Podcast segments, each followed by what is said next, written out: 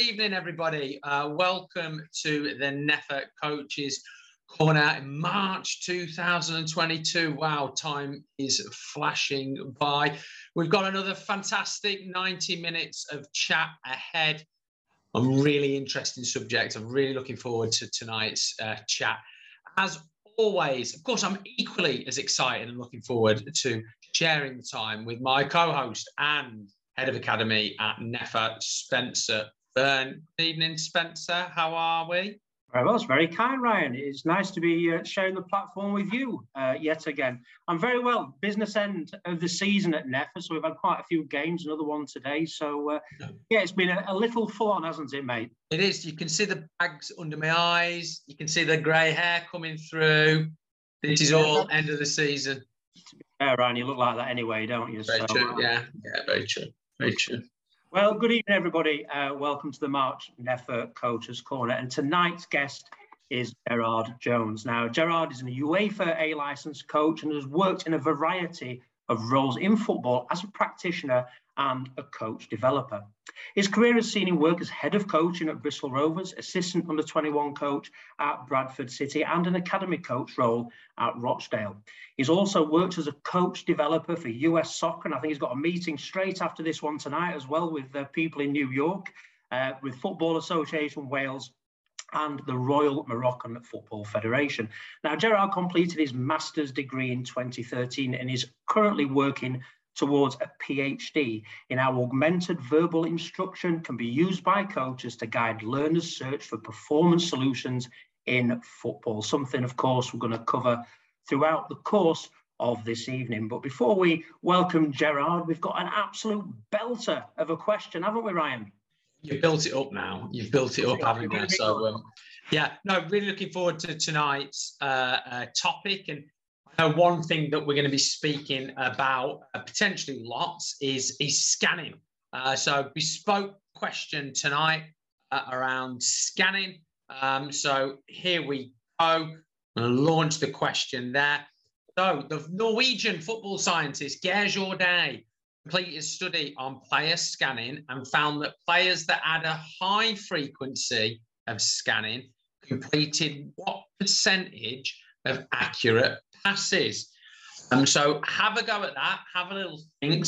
Uh, put down um, what you think the answer is. Whilst you're doing that, housekeeping from myself. Um, looking forward to speaking to as many of you as tonight as possible. If you've got a question to Gerard tonight, then please put that in the Q and A box. Okay, uh, in the Q and A box for all of your questions. If you've got a general comment or you want to share your LinkedIn profile or your Twitter profile or anything like that, then it's the chat box for that. So Q&A box questions, chat box for everything else. Right. Spencer, we're big fans, aren't we, of, of Geir Jordet's work? We certainly are, Ryan. Absolutely. There's some great work. Absolutely. So, um, Spencer, what's the answer?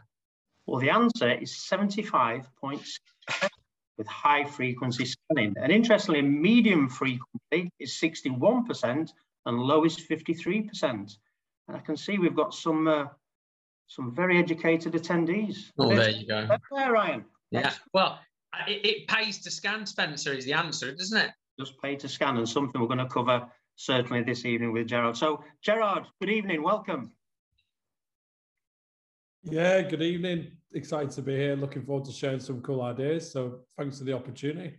No, thank you. And uh, thanks for giving up your time this evening to join us. So before we get into the, the number of uh, questions that we have from us and obviously from our audience tonight, um, you've completed a number of high profile roles in football, uh, the last being with the Royal Moroccan Football Federation. Can you tell us a little about that role and what it entailed? Yeah, so really fortunate to work with Osian Roberts. Obviously, I was headhunted by Osh, who's now the assistant manager to Patrick Vieira in the Premier League, right, at Crystal Palace. So Osh was the national technical director at the time. He'd just left the Welsh uh, Football Association, uh, Football Association of Wales, where he was assistant manager and, and obviously technical director. And my role was as an elite coach educator. So it primarily focused on, uh, you know, assisting on the pro license, delivering uh, designing all the content, you know, delivering on the A license, getting the CAF convention, similar to like the UEFA convention for coach education. I was also the course director for the Advanced Youth Award and the Youth Award. Created a lot of the content and you know national coaching philosophy, playing philosophies, um, individualized training methods within the DTN and, and influencing the wider country, the whole national program. And, and interestingly enough, as well, I was going into clubs, mentoring a lot of the, the coaches at the pro level. So in the Botola Pro, that's their professional league. Yeah. it's the, the best league in Africa. So, um, among some of the top leagues in the world, believe it or not, the infrastructure would surprise you in terms of the stadiums, uh, the media, the marketing. It's actually ranked. Uh, last time I checked, it was ranked higher than even the the uh, the Welsh Premier. So it's quite up there in terms of some of the top top leagues compared to some of the divisions in Europe, even in Scotland and what have you. Mm. And then obviously uh, part of the role was mentoring the coaches within the DTN. So I was working with coaches like João Aroso as the under 20s head coach at the time. used to be the assistant manager to the Portuguese national team, which is incredible. Pro license coach, you know, uh, been a head coach. He's been an assistant coach. He's worked at Sporting, worked with Moutinho, worked with uh, Pepe. He's worked with players, like, of course, Cristiano Ronaldo uh, in different levels at the, at the national team and obviously Sporting. Prior to his move to Manchester United, he's gone to the Euros in 2012, World Cup in 2014. So he was one of the coaches I had to mentor, which is incredible, really. You're, you're Fantastic like, experience. Yeah, you're like an imposter uh, syndrome. So it's great. And, uh, you know, and, and, many other coaches. So I, I, had to mentor coaches within the DTN from under 15s up to under 23s, deliver the national playing philosophy that we designed with, with Osh and the coaching philosophy. And then obviously how that shaped the coaches working the, the professional clubs at academy level or technical directors and, and so on, and, and organizing all those workshops as well as doing all the regional visits. And that probably sounds like a lot already. And then, you know, in addition to that, excuse me, I'd often get asked to do what they call missions. You know, you get an order de mission and you'd have to go and you'd, you'd observe a game. You might be watching Cameroon versus whoever, or actually going to watch Cameroon against Morocco, analysing it, creating a report, uh, and of, of, course, that would dovetail because everything that I did from a, uh, coaching or analysis, we could then use as content on the courses. Yeah. So it was, it was a really good, it was a great, you know, opportunity to work with players at international level and, and of course, mainly coaches. Yeah, fantastic. Sounds a, a great job. Um, so, Gerard, throughout this evening, we're going to speak about scanning, visual search, and feedback. But before we get into the nitty gritty of those subjects. I'd like to cover the importance really of football language and clarity with football language. And what's been yeah. your observations because you've worked, you know, in, in different countries and uh, how important is clear football language in environments? Well, language is key. It's been something that I've tried to focus my whole career on. You know, even going back to some of the stuff that I've done in the early part of my career, you know, over 10 years ago. I've been trying to focus on clarity in the message because I think there's a lot of jargon that's often used. And I'll give a couple of examples. You know, so um, obviously I was a head of coaching at an EFL club. And interestingly, one night, great example, was one of the coaches under 16s uh, said, You're going to love the session tonight, Gerard. You know, been working on counter pressing really going to love it. You're going to see the players, blah, blah, blah. We've been doing this, at the other. It's going to be great. Oh, brilliant. Looking forward to it. Watch the session. And as I'm watching the session, and normally, of course, you'd go through and you'd ask them, you know, what are the session intentions? You'd ask, you know, what are you trying to achieve and what have you? And you'd go through and you'd get an understanding before, you know, it's not always possible. And it just so happened I was actually watching another coach that particular night, doing an observation, miking this coach up. But I managed to watch a bit of the work that was going on with 16s. And of course, as head of coaching, you're always floating around anyway. And with this particular session, I'm watching, I'm thinking, I'm not seeing much counter pressing. Are we talking about the same thing? So I asked the coach, I said, Oh, just give what's your definition for counter pressing? And what I'd like to add is that, you know, I'm not painting this coach in a bad light or the club or anything like that. It's a great example because uh, long story short, the coach had a different definition to me. And it's not to say that my definition was right and his was wrong or vice versa. We just had a different interpretation for what counter pressing meant. Mm. So I was thinking, okay. And anyway, look, you know, I asked around and lucky enough, the academy manager was there that night. Yeah, the under 18s coach who was there that night. So right across the, the department, you've got all these full-time staff, part-time coaches. Every one of us had a different definition, slightly different. And I asked one of the players, and even he had a different definition. So you know you're in trouble. So straight away, I said, well, this is a great example because we think we're talking about the same thing, but actually we're not. And we're making decisions on players and we're trying to measure progress, but we're not measuring from the same hymn sheet. So straight away, that's so critical, you know, in terms of what do we actually mean. And and I always use this phrase, and we'll go into it in a bit more detail tonight around feedback and the choice and use of words and how that guides perception, visual search, scanning, and and of of course uh, your intentions and your understanding. And I always say feedback given isn't necessarily feedback received and understood. So how do you know that they know that we're talking about the same thing? How can you check for understanding? And to give another example, you know, coaching in Morocco was incredible because everything I did, I had to do in my second language. So I didn't do anything in English. Everything was delivered in French for me. I'm not talking about any anybody else. So obviously I would present in French. I would coach in French. Every now and then throw obviously some Arabic words as well. But interestingly, when I'm coaching in French, I was probably clearer in my language than I was in English. Or I'm in English. And I don't know if that's because I've got a wider vocabulary in English. So we can go around the houses, we can use more big words and overcomplicate the sentence. But actually, I would be a lot more clear and concise to the point with the, the questions I'd ask or the direct feedback that I'd give in that second language. And it got me thinking about the importance of whether it's verbs or whether it's whatever it may be in that sentence, the importance of having just a couple of words rather than a, a long sentence, a bit like a tweet. Can you get there in X number of characters or less? And um, how well can the players have a, an opportunity to, to construct that language? So then we did a lot around that. So rather than us coming in from our perspective of what we know in and what I know that works in America, in England, wherever, actually what goes on in Morocco, what are some of the terms that you would use?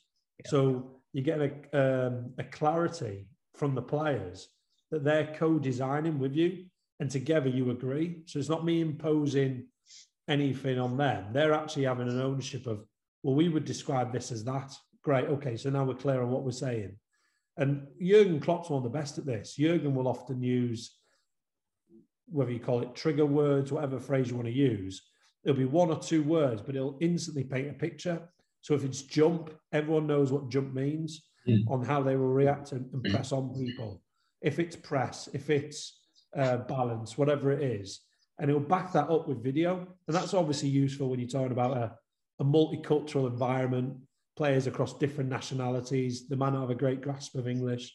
So it's really key. And I would say for any coaches, just in summary, listening, try and co-design with players and certainly your staff.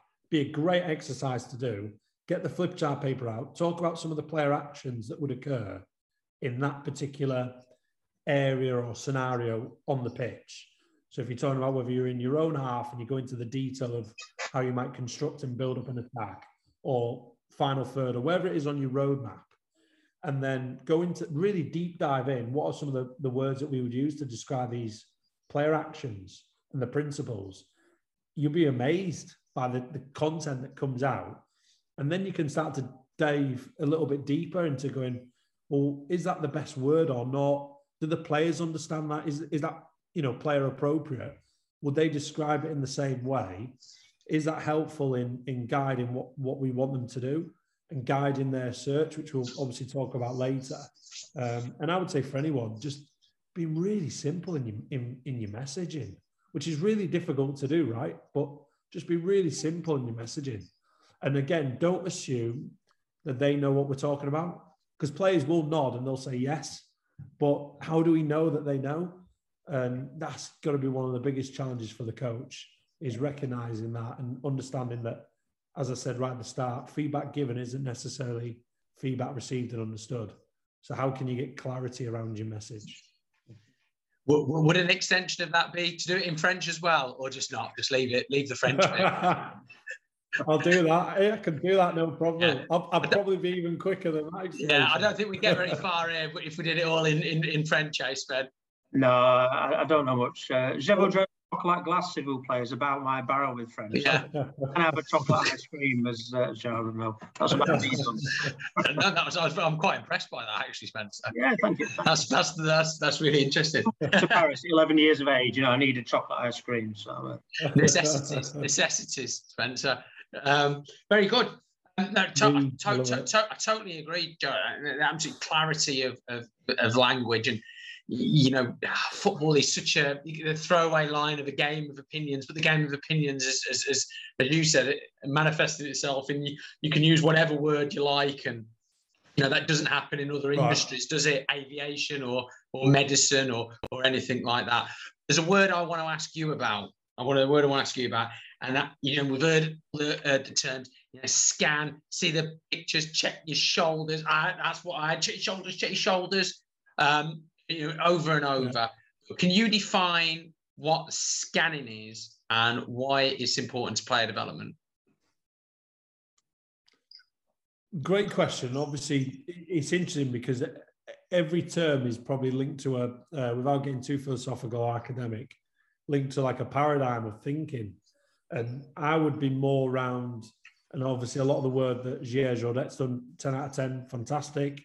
Um, probably more towards like a Ben Bartlett constraint led approach. Neil, you know, Keith Davids, ecological dynamics. For anyone that doesn't know, definitely check those out because I wouldn't use the word scanning. I, my preference would be towards more visual search, and that's how I would define it. Is that it's exploratory behavior of a player searching for information from the environment in order to come up with their own solution.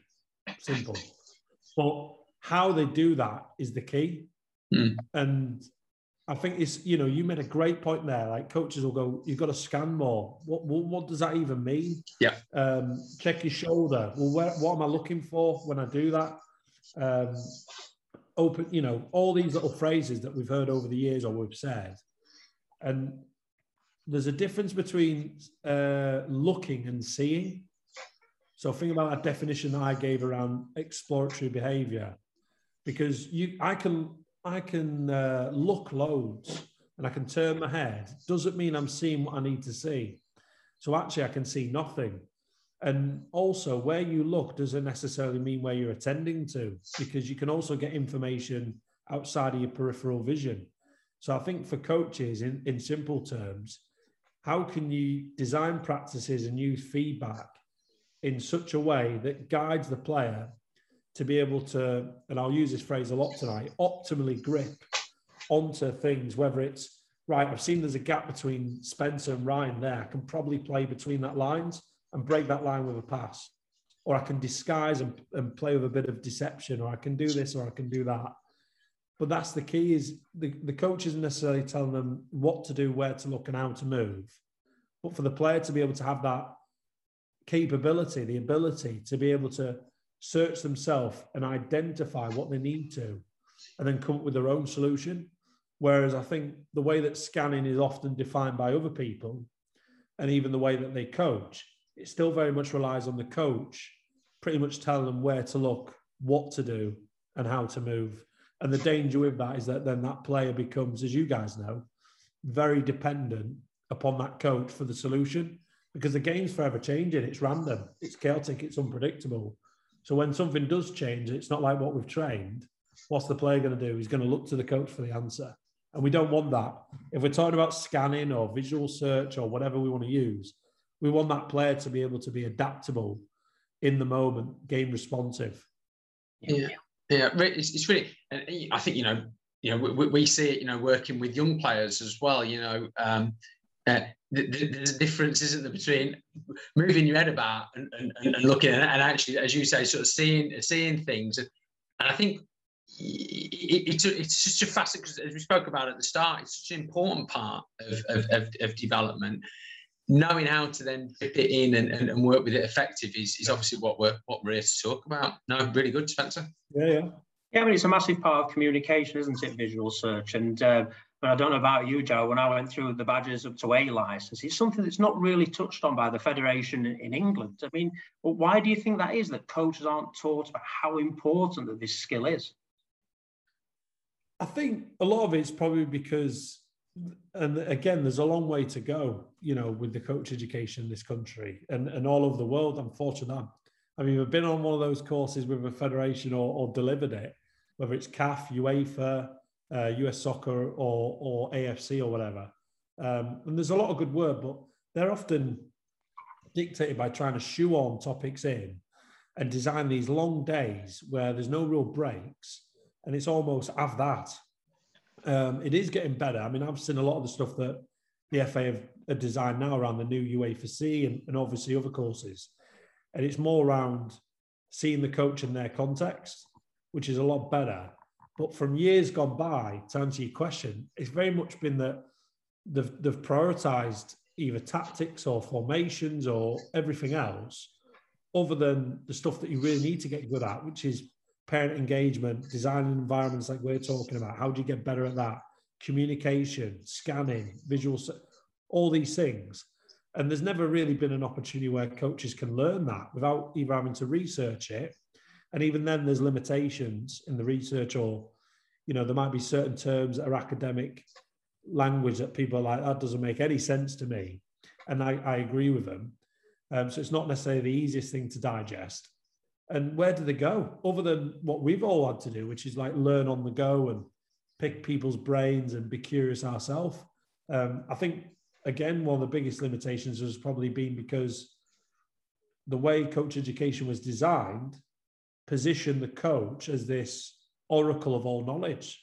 Because we were taught that in order to be effective as a coach, and we use these words drill, which is military, it's militant, and instruction it was all designed around controlling behavior based on years gone by tactics of society and what went on in the 1950s and 1930s and before then where it's you've got a group of learners students whatever players how do you control all these kids or people without them going crazy so you've got to control them in activities that restrict their thinking but allow them to be work on repetitive actions in this uh, belief that by working on repetition, things will get better. And then when you put them into more complex, changing, random environments, they'll be able to do that. But the answer is that that's not the case. And I think, you know, if we reflect on our level two, for B, UEFA A, we were taught stop, stand still, demo, tell them everything, show them the answer, fill them with information. Now I've got this glass of water. It was almost like that, wasn't it? It was fill the player up and see how much stays in the glass at the end. Yeah. But that's not the best research way. shows that uh, you know, under pressure that players can't take that information, can they? Uh, there's been plenty exactly. of uh, academic research, you know, in that in that particular field as well. But yeah, I always found it, you know, really interesting, Gerard. I mean, when I worked um, at an EFL club, and uh, as we mentioned when we spoke yesterday, I was telling you the story when I used to get the under 14s to 15s. I said, right, okay, lad. So who's been taught how to to search, to scan, and uh, I remember one group of about 16 boys, and one put his hand up and says, All right, so, so where did you learn how to do that? So, no, at Manchester City. So they did it. But the academy and I worked, and very, you know, similar story at many academies, it's yeah. something I didn't really come across. Uh, and when you get into 15, 16, you'd hope that the work's been done a little bit earlier to really help them and enhance player development. I agree. And, and I think obviously they, they probably didn't know, so they've not been exposed to it and then as a result, we were exposed to those things. But I think now we're becoming more aware, and we're we're trying to look at the the coach as this learning designer, and that the player should be at the centre of that experience. And I think that's where we've repositioned our lens. Um, and it, and it's not to say that you can't give answers or you can't help players because of course you can, but it's understanding that it's. I think we've got to be careful of these dualisms where we're saying what we're all this way or we're all this way. And that's the danger that we're in right now. we we've gone from one extreme to perhaps the next.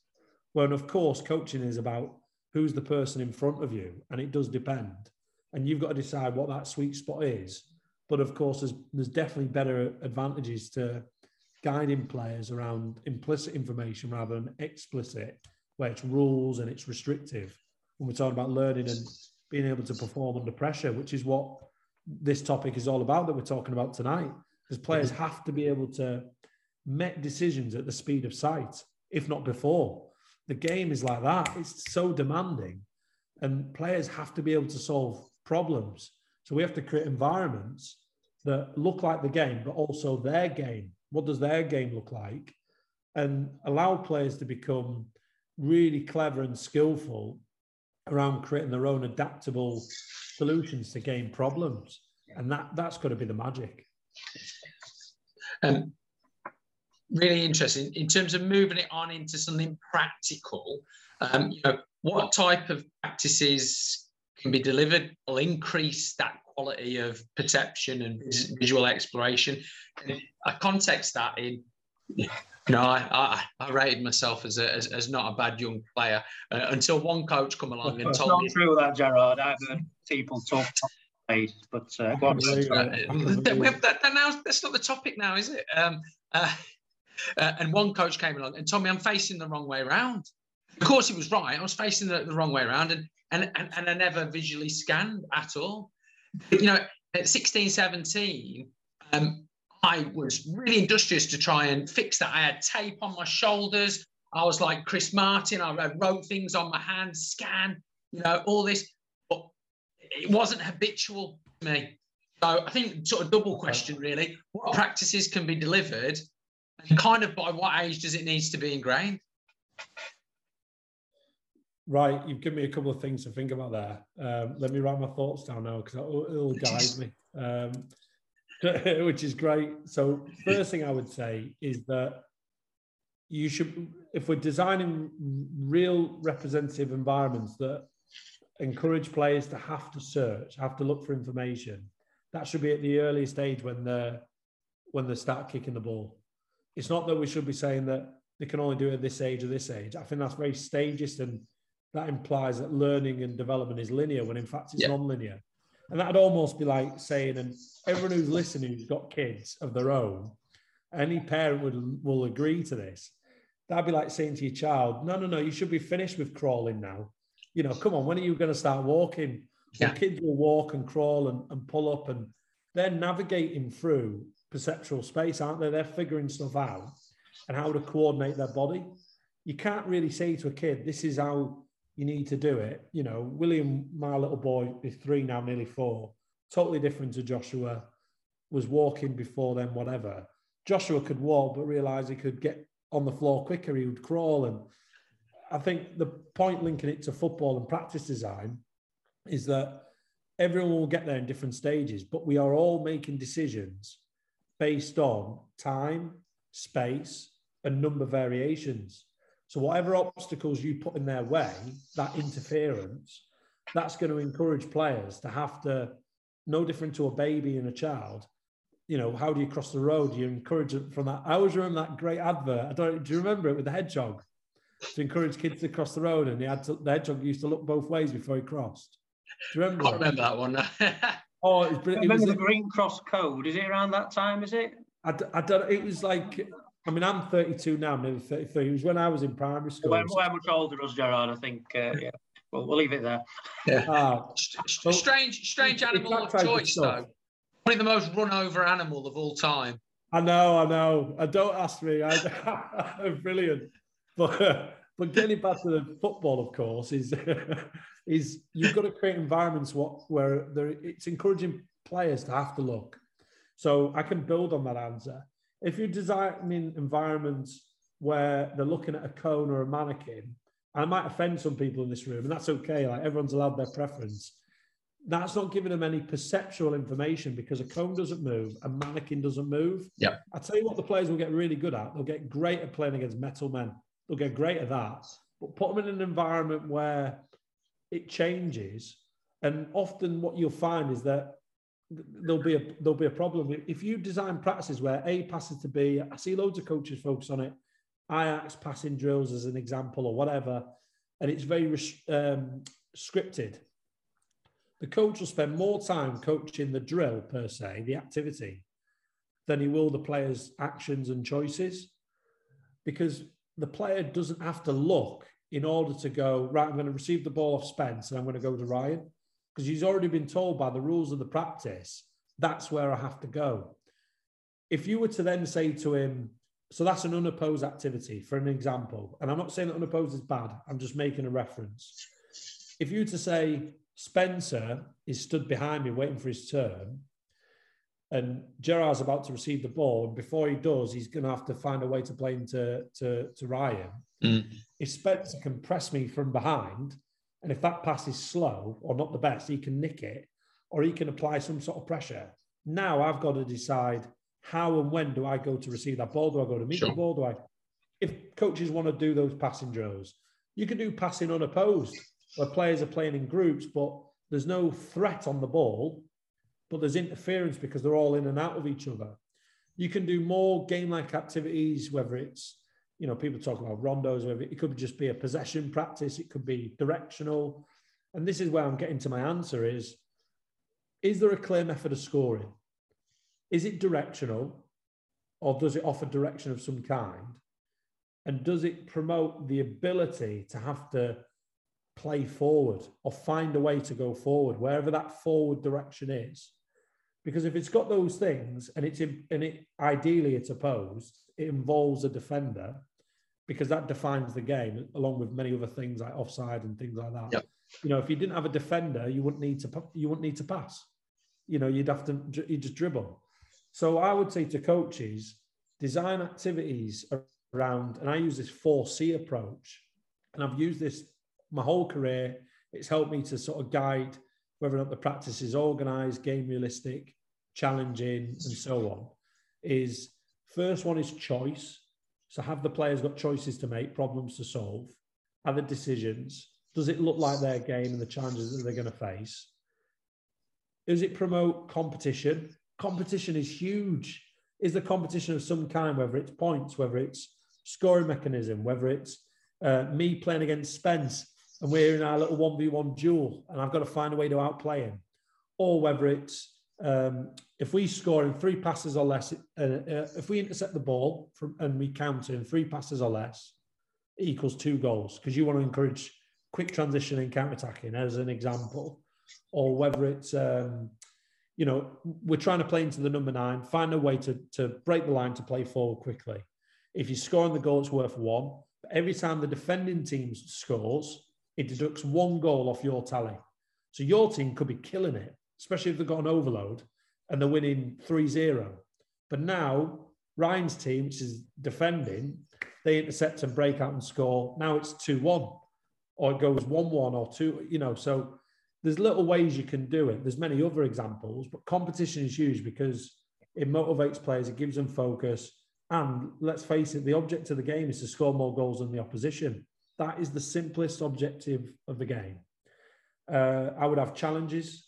So, what individual challenges as well as team challenges are in there to guide players? And then the last C is clarity. What's the relevance to me and why? So, if you're Ryan in that practice where he needs to get better at how can he play forward in order to, to uh, break a line or can he see who the best options are? You might just say to Ryan, you know, how can you see the opponent's goal before you receive the ball? Yeah. That'll naturally open his body shape. I'm not telling him to open his body shape, but I'm asking him where to look. Or you might say, um, wh- where can you stand in order to eliminate the defender with your first touch or no touch? Where can you stand? Or where can you run? I could move here. Or actually, sometimes best move is standing still. I might not even need to take a touch. I can do a no touch turn. Or I can, so then he's got to figure out a way of disguise and deception he might drop a shoulder, sell it to the defender, or he might go, actually, I'm going to receive on the back foot and play and eliminate him that way. Or I might do a front foot take, eliminate. There's a million and one. So you're designing activities that all of a sudden there's a clear target, whether it's a target player, whether it's an end zone, whether it's a goal, whether it's a counter goal. There's got to be a clear method of scoring. And often when you're designing those activities, whether it's whatever your shape is, if it's often a lot of coaches do rectangles and squares, I like to be a bit more out the box. It's not to say that you can't always do that, but can you go horizontal? Can you do a hexagon? Can you do a circle? Can you do a, a funky one? It depends what you, of course, what you want to get out of the session and what players you're trying to develop and individualize your training. Um, but to answer your question, I'd be looking at 4C approach, designing practices that are probably more opposed than unopposed, more game like. If it's not, again, has it got some kind of contextual interference? Because at least then it's challenging players to have to look. If they're not looking, they're not able to come up with their own solution. Uh, so, sorry, so just that second part of my question in terms of could, do you feel like you could get visual exploration at high frequency into a 16 year old who's currently not doing it? Or is that going to be difficult? Yeah, of course you can. Yeah. Why, why couldn't you? Because I think you've, I think there's limitations on what people perceive. Obviously, of talent, I'm saying, and obviously we've got confirmation bias and all these things, and we've got all these beliefs in our head that maybe it's too late for that boy. Um, but I would be saying, why couldn't you say to a player, um, who would you need to see in order to receive the ball to eliminate the, the first line of pressure? Who would you need to see? Maybe where my number 10 is. So now you're developing a relationship with his with his units. Or how can your pass or your action eliminate two or more defenders in this situation? So I'm not telling him what to do. He might dribble, he might pass, he might, but he's looking for a way on how can you develop that? Yeah, absolutely, because I'm giving him a challenge. And then the key of the coach then is looking at where does he look? So can you start to study where does the player look? How does he adjust his body? And even the timing of the looking. You know, is he is he getting the most information that he can whilst they're taking touches on the ball? Is he scanning or searching in between touches? Is he not doing that? You know, because that'll inhibit, depending on when he looks and how he looks, will influence how much information you can physically get on board. Mm. Over 75% of the information players receive is through their eyes when they play football, the majority of the information.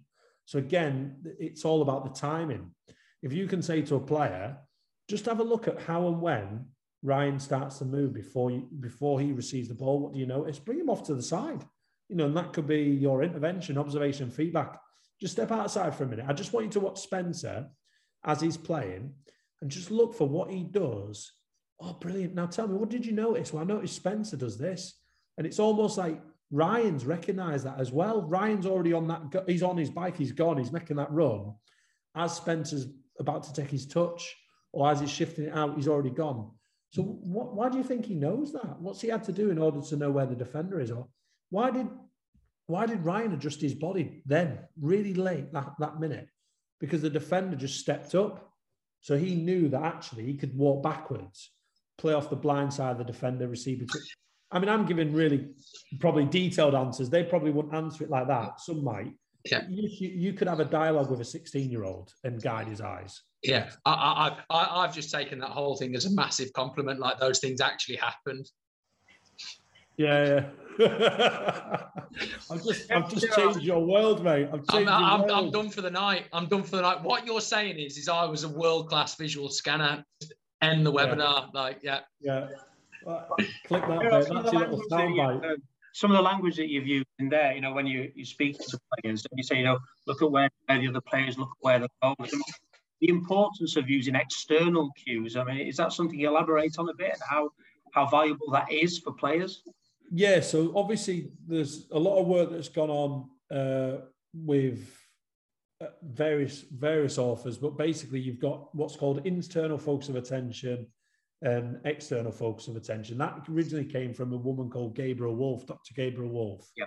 If anyone wants to look at her work, there are limitations in it, but in general, the, the concept is quite good in that internal focus of attention is where language is directed more at the mechanics of the body and the movement. So again, we're taught on coach education courses to give technical detail, and we have to give real rich technical detail. But what we've found across a number of different sports, and she's spent her whole career studying this, whether it's NFL, soccer, you name it, invasion sports as well non-invasion.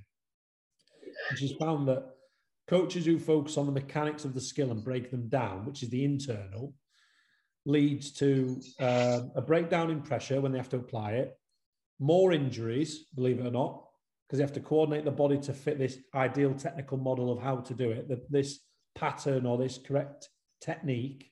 and there's an emphasis on the correct style and technique, um, which I know is, is flawed because one technique can't fit for every situation. It's, it's silly. Um, there's a demotivation, and often there's a, a, huge dependency on the coach solving the problem rather than the players. And also, where they look is restricted. You're actually restricting their peripheral vision and their, their ability to search. Because, you, as you just said, the language is key because they're not guiding their attention towards the environment, which is the external. They're looking internally. So, looking at where's my foot placement, where's this, where's that. That's not to say that you can't give information that might be more internal, but it's understanding how and when. Now, the advantage, what I would lean more towards, and I'd explain this within a, an ecological dynamics approach, would be that information that guides the attention of the player, their search externally, i.e., the environment, is better because you're asking them um, and you're giving them the license to explore and experiment but you're asking them to look for information from the environment, whether it's your body shape or recognizing that actually Spencer's a bit off balance here and he's placing a lot of weight on his right foot. I can probably expose him on the. They're looking and they're searching and they'll pick up things and they'll learn to pick up things subconsciously as they get better at it. That's better because now they can coordinate their body in such a way that they're adapting their body to the to the problem. So they're creating their own game solution. So then the language has to guide the search externally as opposed to internally. And just to finish that off, you know, I would say to anyone listening, every player has their own unique movement signature.